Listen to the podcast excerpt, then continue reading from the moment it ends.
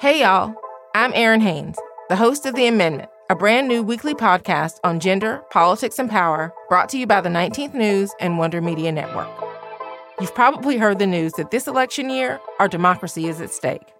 On The Amendment, I'm breaking down what that actually means, specifically for the marginalized folks who depend on our democracy the most.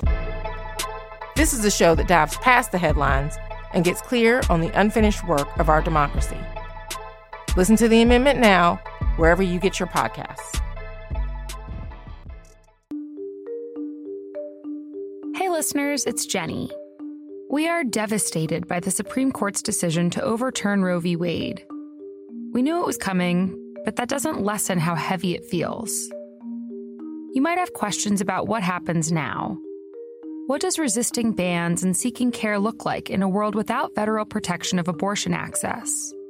How can we build community and support the most vulnerable? How are abortion providers in states where abortion was already severely restricted working around the system? Our newest season of Ordinary Equality, out now, explores the future of abortion access and stories of survival and resistance in a post Roe world. For those searching for answers and hope during this devastating time, this is a must listen. Stay tuned for episode one and find Ordinary Equality wherever you get your podcasts.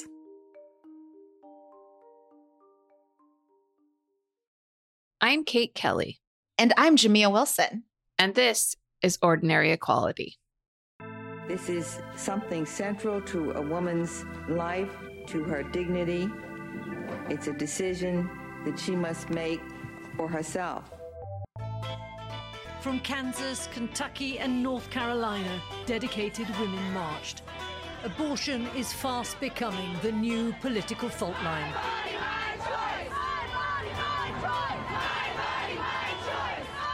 Alabama's governor has signed the nation's strictest abortion ban into law. The Human Life Protection Act outlaws the procedure except when the mother's life is at risk. This bill is not about pro life or the right to life. This bill is about control. We will not go back. And we, the people of the United States of America, documented or undocumented, are having abortions, legal or not. This court will never stop us.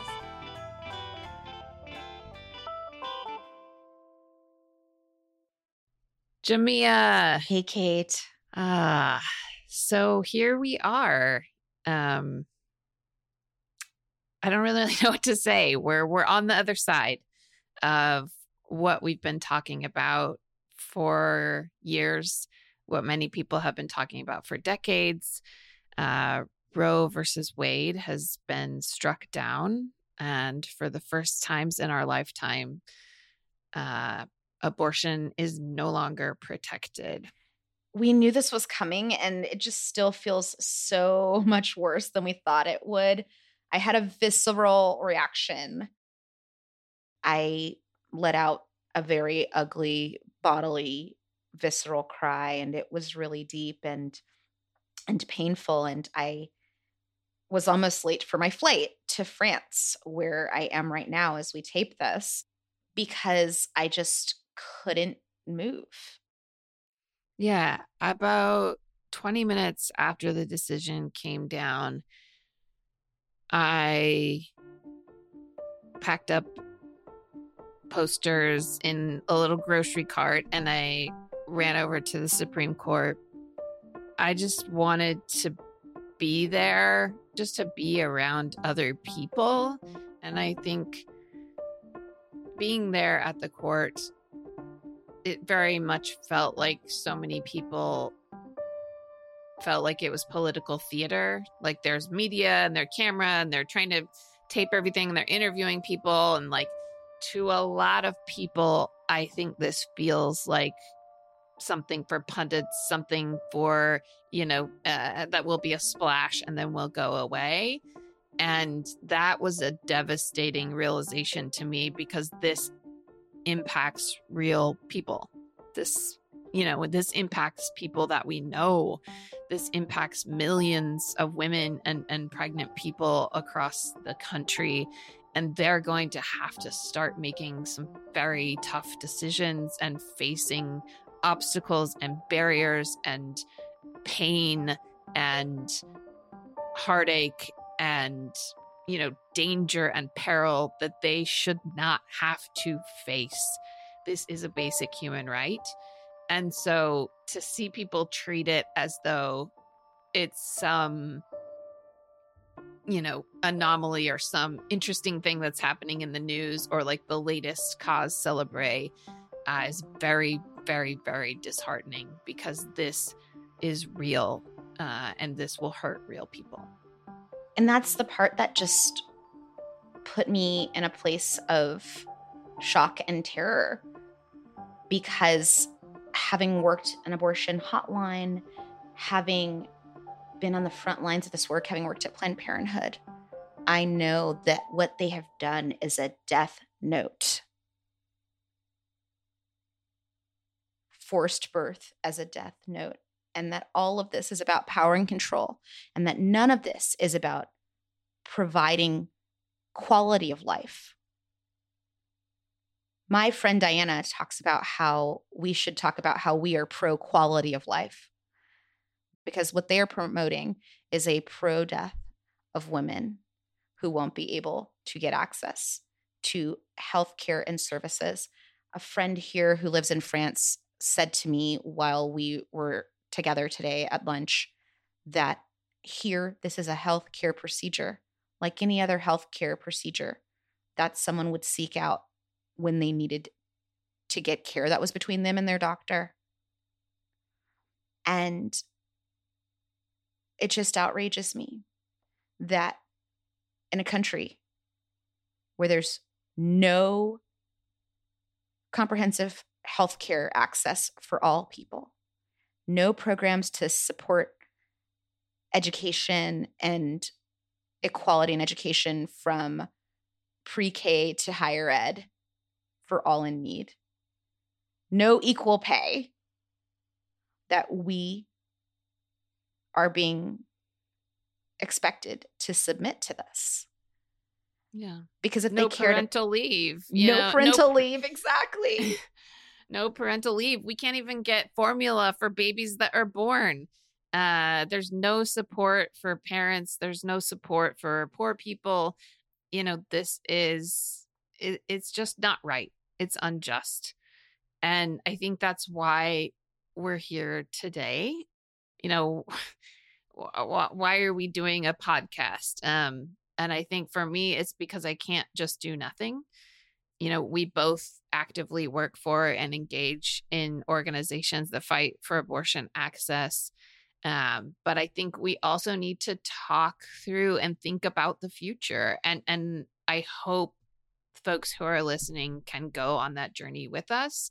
It's so fresh, but we want to talk about how we survive, how we build community, how we are going to make it through and so that we don't go back to what happened before 1973 that we collectively use our time and talents and efforts and everything that we can do to build a place that's safe we now know we can't rely on the government we can't rely on the court uh, and so we have to rely on each other So, we're going to spend a lot of time this season talking to people across the country and around the world, people at the intersections of activism, culture, and reproductive health, people who are adapting, who are building support networks, who are showing up right now, who are doing the work.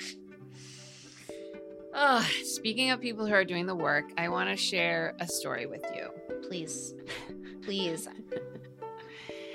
Okay, it's a story that kind of embodies something that we already know, which is that abortion access in this country has not been a reality for a lot of people for a really long time. Even before Roe fell, 89% of counties in the United States had no abortion provider. I'm just stunned by that number. Um, and uh, I don't think a lot of people know that number. And it feels that it's a part of the design, focusing so much on the misinformation um, rather than the information that could help us create actual solutions. Yeah, and I think for me, it was really important to talk to someone who knew what this reality was like already. Uh, and now that we all find ourselves in in this new world post Roe, uh, and I don't think anyone knows better than this incredible abortion advocate that I sat down with recently. My name is Erin Smith. I am the executive director of the Kentucky Health Justice Network. The Kentucky Health Justice Network, or KHJN, is this really amazing system of volunteers that helps people throughout Kentucky get reproductive and abortion care, with a special focus on supporting trans and non binary folks. Erin is a lifelong Kentuckian and a preacher's kid, and they themselves are non binary. We're talking to Aaron because the story takes place in their home state. And one thing that I can say is that Kentucky has had one heck of a year. And really, it hasn't even been a whole year yet. We're focusing on Kentucky for a couple reasons, but mainly because of this House bill called HB 3. The Kentucky House legislature introduced it back in February. So, Kentucky had already a trigger law in place. Basically, opposition has made a backup to their backup to their backup. HB3 is this 60 page monster bill that was designed to basically obliterate any remaining abortion access in the state. It banned all abortions after 15 weeks, it banned telehealth appointments for medication abortions. It required anyone who received a surgical abortion to file a birth slash death certificate, which makes their names public record. And it had all these reporting requirements that the state literally could not fulfill. It was so chaotic and had so many unrealistic elements that a lot of people just didn't think it would actually pass, including Ashley Jacobs, KHJN's operations director. Ashley started at KHJN four years ago as a hotline volunteer. Today, she manages everything from payroll to transportation crew, which physically picks people up for appointments. Like I knew that they wouldn't be prepared to actually have those things in place when the bill went through. So I was hoping that they would use their brains to say, like, this isn't something that we can actually physically do. They weren't prepared to have to have this bill like really go into place when it passed. But it did pass despite all of that? Yeah. Despite all of that, HB3 passed at the end of March. However, Kentucky is actually pretty interesting politically. They've got a Democratic governor. And in early April, he actually vetoed HB 3. But they also have a Republican supermajority in the House and Senate. And we knew that they would be able to overturn the veto if they wanted. It was it was expected. It was disappointing, but it was expected. A week later, the House and Senate met. Ashley was at the Capitol in Frankfort. Yep, that's the capital of Kentucky. That day on April 13th. We weren't going to go down without a fight. We were still going to be there to make sure that, like, they knew that, like, Kentuckians didn't want this.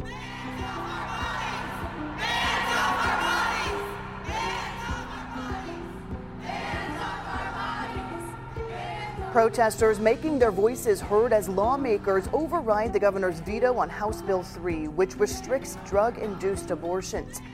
At any stage right now in your pregnancy, uh, abortion care will not be accessible in the Commonwealth. People from the ACLU, KHJN, Planned Parenthood, the Kentucky Religious Coalition for Reproductive Choice, all these folks who dedicated their lives to abortion access were there there's like a rotunda and then kind of upstairs from the rotunda there are two pathways and then two sets of stairs and one set of stairs goes to the house and another set of stairs goes to the senate.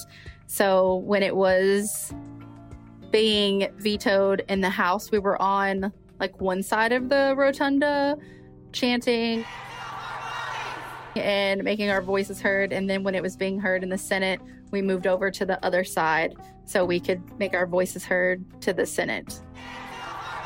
I think people were pretty energized for the most part. And then, like, as the day kind of progressed and it got closer and closer to the veto, I think people did become a little more angry and a little more frustrated um, because it was so much closer to it actually happening that it was it was time to really like process it. And then it actually happened. The veto was overturned, and HB3 had a special provision that made it go into effect immediately. And kind of I was kind of sad about it because I knew that it was going to close the clinics. But we just didn't know for how long. Like I had high hopes that it would just be for like a day or two, but it ended up being for 8 days that the clinics were closed. We're going to take a break and we'll be right back. I know it's been an emotional time. Many are justifiably furious, sad, and disheartened. But of course, that doesn't mean we can stop fighting. So I want to take a minute to tell you about how you can get involved in supporting abortion access, no matter where you live. Our sponsor, Act Blue, has tools to help you support reproductive justice groups or abortion funds at every level, whether it's local or national. If you go to actblue.com/directory, you can easily find local, state, and national groups to donate to, or even create your own fundraising forms. These forms are quick and simple to set up. And most importantly, they're designed to be shared with your personal networks making it easy for you to send donation asks directly to people and groups in your own community. So take action now and head to actblue.com backslash directory to start making an impact on abortion today. So on April 14th, the day after Ashley had been yelling in the Capitol, the state's only two abortion clinics closed. It was the first time that had happened in the country in 49 years. A state with absolutely no abortion providers anywhere. And it stayed that way for eight days. There was no way to get a legal abortion in the state of Kentucky. Ugh, so it was really like living post Roe.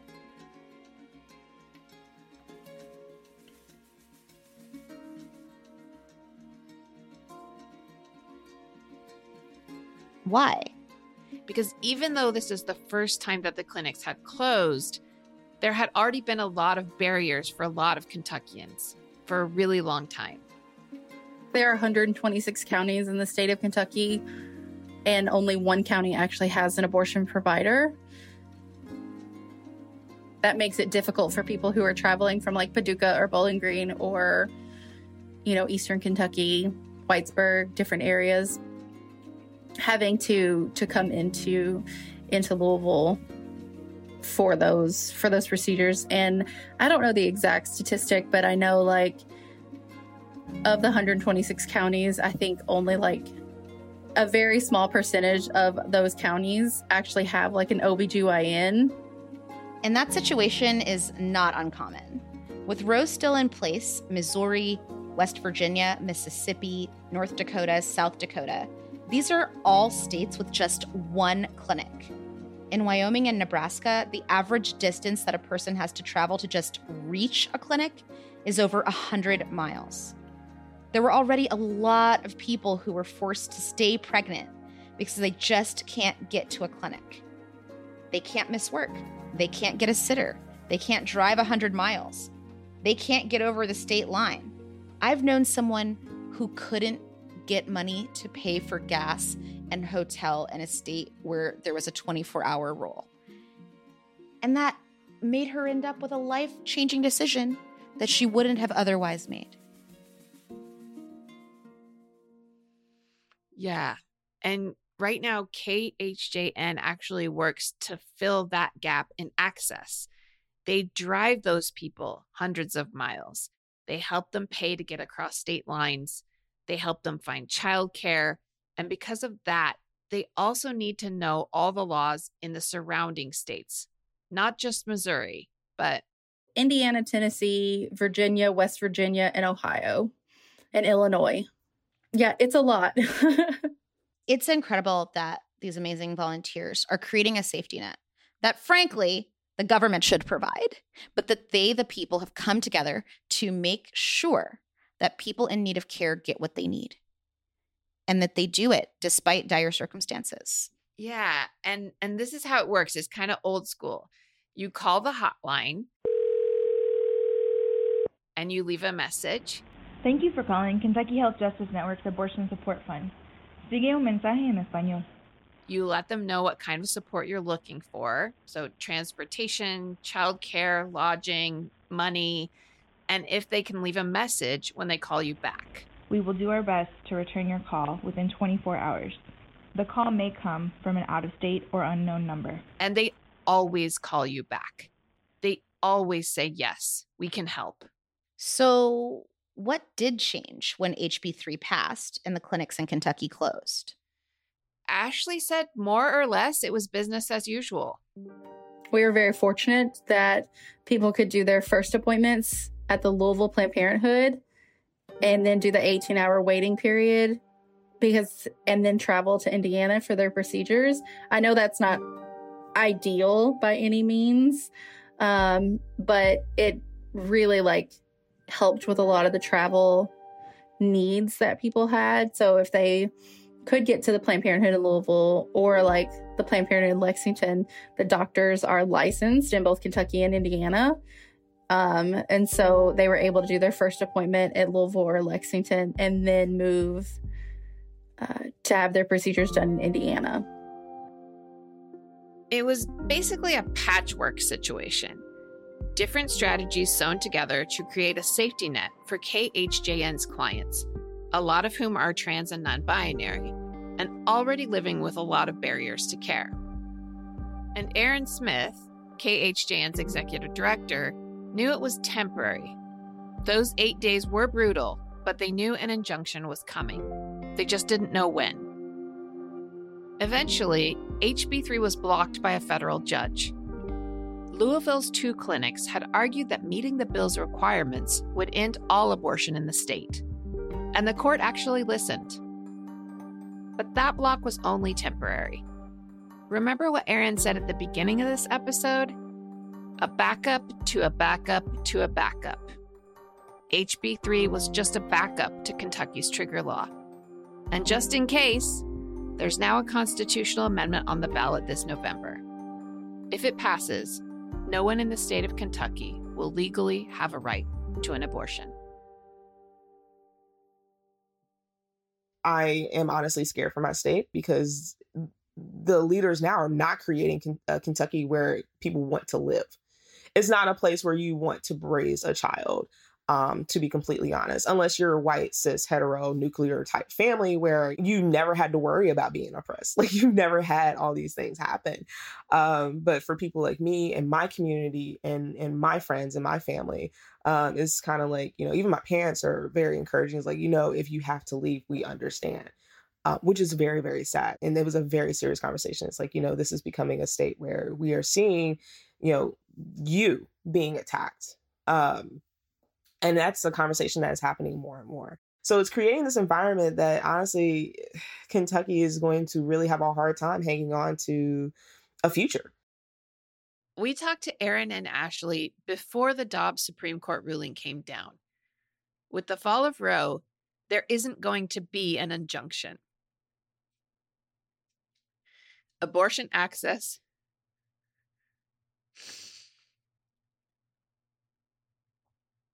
abortion access in Kentucky isn't going to come back in a matter of days.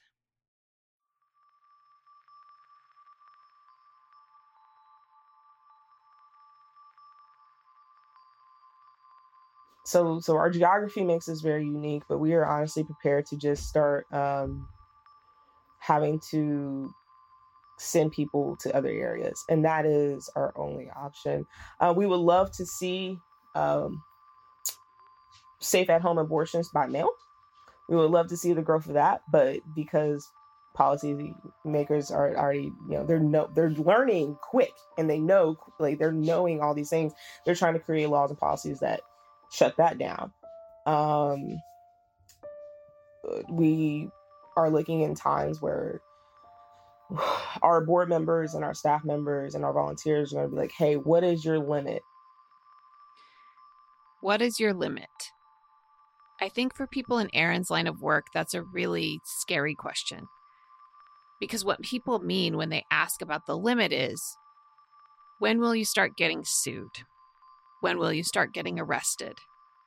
When will you have to start saying no? Ashley, the operations director, kept using the word disheartened to describe her state of mind.